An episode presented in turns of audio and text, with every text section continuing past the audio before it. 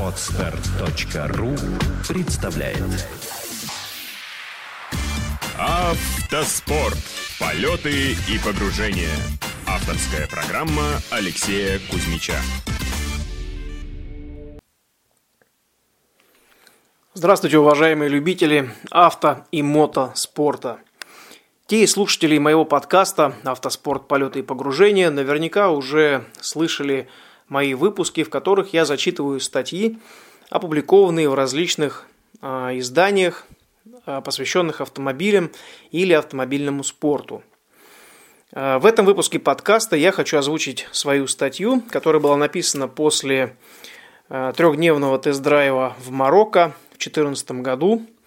Статья вышла в журнале «Автомобили Казахстан» в мае 2014 года. А, на тест-драйве, соответственно, Porsche Macan я опробовал несколько автомобилей в разных комплектациях и с разными двигателями, бензиновыми и дизельными. А, статья, соответственно, называлась Macan Porsche Macan. Редкий зверек, знакомство с которым произошло в Марокко, на первый взгляд почти ничем не отличался от своего брата по концерну Audi Q5. Та же база, похожие характеристики, но так мне только казалось. Это как на торжественном старте перед гонкой. Все в одинаковых комбинезонах, шлемах, но содержимое шлемов и опыт внутри комбинезонов разный, иногда разительно отличающийся. Именно такие мысли промелькнули в голове между поворотами горного серпантина, когда я знакомился с Макан в практически боевых условиях. И это говорит не журналист-любитель, а профессиональный спортсмен. Никакого намека на своего прародителя. Парше, он и в Африке Парше. Не зря дизайнеры и инженеры накапливают опыт, участвуя в соревнованиях по автоспорту – для тех, кто не в теме, напомню о том, что Porsche – это не только кольцевые машины, построенные на базе 911 и GT3. Компания имеет колоссальный опыт участия и в ралли, и в ралли-марафонах. А это наша с вами ежедневная езда на грани возможного. А кто в компании на сегодняшний день главный тест-пилот?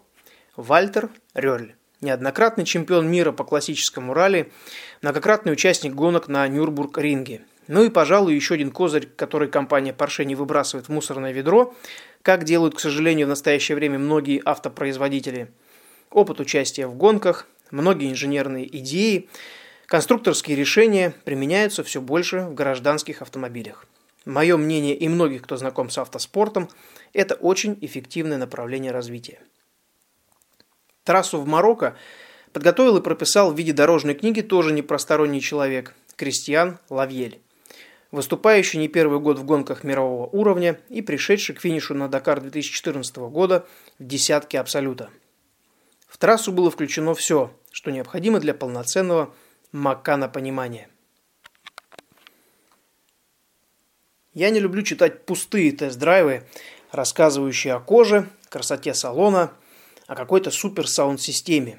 Когда машина от известного серьезного производителя, многое можно сразу опускать по умолчанию – побрякушки и приятности там и так обязательно будут.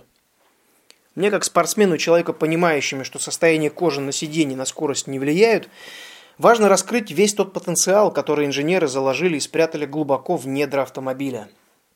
Подальше от обывателя и того, кто просто перекатывается между домом и работой, кто никогда не нажмет кнопку выключения электроники, никогда не даст машине ожить, проснуться, вдохнуть воздух полным впускным коллектором, чувствуя точный и жесткий контроль.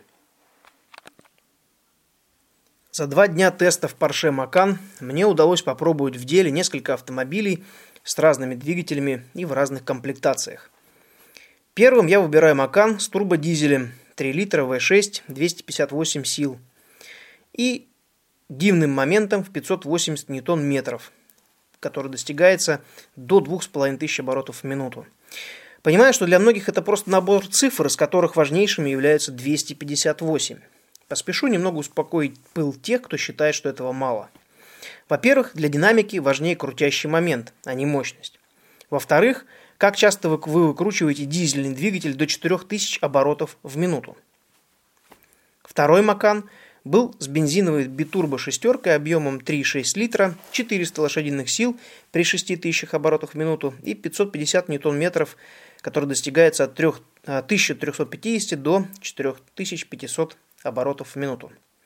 Как видно по цифрам, крутящий момент выше у дизельного Макана. И разница в разгоне до 100 км в час всего в полторы секунды в пользу двух турбин с бензиновым двигателем. При этом подхват у дизеля значительно резче и активнее. У бензинового мотора крутящий момент растянут достигает заметного рывка лишь в диапазоне после 3000 оборотов по тахометру, в то время как дизель выстреливает уже с 2000 оборотов в минуту. Максимальная скорость дизельного Макан 230 км в час, бензинового 266. Но опять же, где и когда вы видите стрелку спидометра у этих цифр? Второй вопрос – зачем? Действительно, динамичный и резвый дизельный Макан молниеносно достигает крейсерской скорости в 140 км в час и может на седьмой передаче вести вас плавно в пункт назначения. Ну и, пожалуй, еще один значительный плюс в сторону дизеля – экономичности его бака хватает на 750 километров. И это еще не все. Бака турбодуры, автомобиля с двумя турбинами, дизельным, э, бензиновым двигателем, хватит всего на 450 километров. В остальном это абсолютно одинаковые автомобили. Дополнительные решения по кузову и интерьеру меня мало интересуют. Они есть, их качество на высоте в любой комплектации. У обеих машин стояли колеса с посадочным диаметром 19 дюймов. Конечно, не пафосно, зато очень практично. Поспешу также развеять еще один миф о том, что чем больше диски, чем, тем устойчивее машина на дороге. Все, что происходит с автомобилем на дороге, это ваших рук дело. Конечно, на ровном асфальте у более низкопрофильных шин будет небольшое преимущество в управляемости, но чтобы это почувствовать, как чувствует спортсмен, надо для начала им стать. Посадочное место выше всяких похвал. Очень удобное кресло, логичная настройка, отличная обзорность. Ну, собственно, что еще добавить? Опыт из спорта. И дизайнеры постарались. Многие элементы дизайна взяты от 911, 918, Панамера, Каен – и болида, принимавшего участие в 24 часах Лиман в 70-е годы. Мне, как профессиональному штурману и коллекционеру часов, сразу бросился в глаза хронограф, расположенный на передней панели. Это что-то фантастическое. Стиль, красота, информативность. Довольно необычный по форме ключ в замке зажигания, поворот, и двигатель отозвался приятным басом умело настроенного выхлопа. Передняя панель выполнена в уже знакомом поршевском стиле – главенствует тахометр, и это правильно. Нет разницы, какая скорость у пролетающих мимо картинок за бортом. Важнее понимание отдачи мотора и в каждую секунду пик момента, пик мощности. Цифровой дублер спидометра находится прямо под стрелкой тахометра, и нет необходимости всматриваться в показания аналогового стрелочного спидометра в левом колодце. Вся необходимая информация легко читается. Режимы, доступные для наслаждения пилотированием, кроме драйв, это знакомый спорт и суперспорт. Что приятно удивило и порадовало даже в режиме D – драйв. При торможении автомат не выпадает в нейтраль. Коробка переключается в процессе торможения вниз, помогая контролировать обстановку и остановку. Всегда готовы молниеносно отреагировать на нажатие педали газа.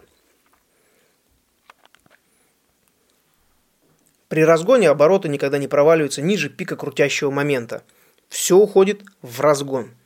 Конечно, это произойдет быстрее в режиме спорт, еще быстрее в режиме суперспорт, но сам факт правильной работы КПП действительно порадовал. Немного соли в сладость от общения с Макан. Подрулевые лепестки крайне неудобные. Опять же, для тех, кто понимает, когда и для чего ими пользоваться. Если держать руль правильно, то до лепестков просто не дотянуться. Приходится опускать руки чуть ниже и переключать передачи безымянными пальцами и мизинцами, чтобы не пострадал хват руля. К сожалению, эта болезненная тенденция наблюдается у многих современных автомобилей.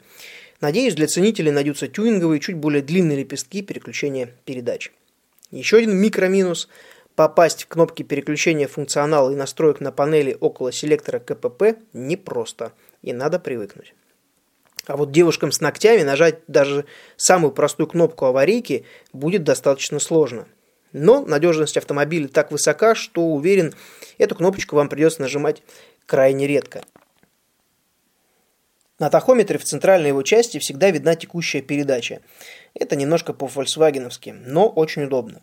В любую секунду можно перейти в ручное управление и добиться полного контроля над машиной, входя в поворот, либо идя на обгон.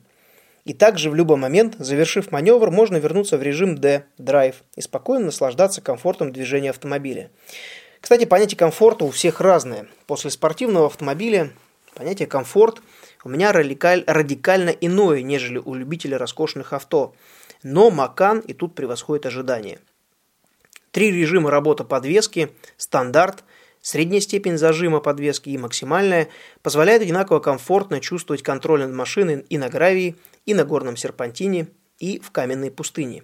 И заметьте, не, перекрыв... не перекатываясь от поворота к повороту, а идя в постоянном режиме разгон, торможение, ровный газ и в контролируемом скольжении. Однократное нажатие кнопки выключения электроники, и Макан превращается в довольно энергичного малыша, которому самое место на раллийной трассе. Великолепная реакция на руле, прекрасная поворачиваемость полноприводной трансмиссии, возможность хирургического дозирования нажатия педали газа и мгновенная реакция именно тогда, когда это нужно мне.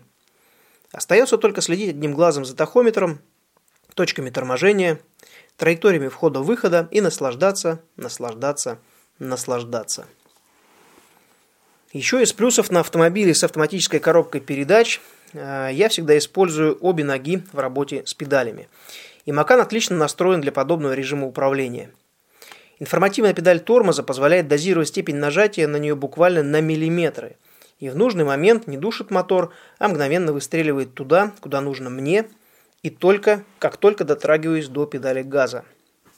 О работе двумя ногами, то есть правая газ, левая тормоз, очень много споров и практически до хрипоты, но достаточно проехать со мной правым пассажиром или справа в штурманском кресле, и все станет понятно, как божий день.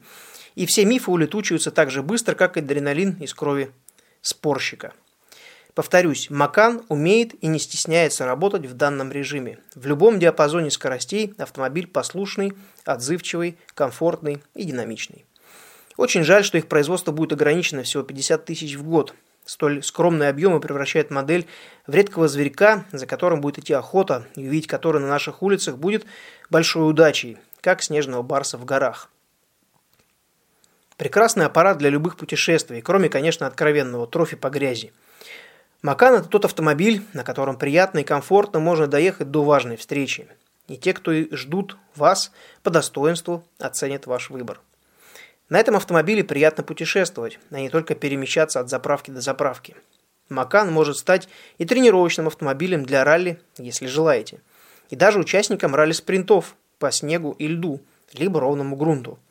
Он требователь к своему хозяину, он может дарить море положительных эмоций, он ласковый, если найдете с ним общий язык и сумеете его контролировать. Итак, это была статья Макан, Парше Макан, журнал «Автомобили Казахстан», май 2014 года. Удачи на дорогах и до встречи на трассах. Отстар.ру представляет Автоспорт. Полеты и погружения. Авторская программа Алексея Кузьмича.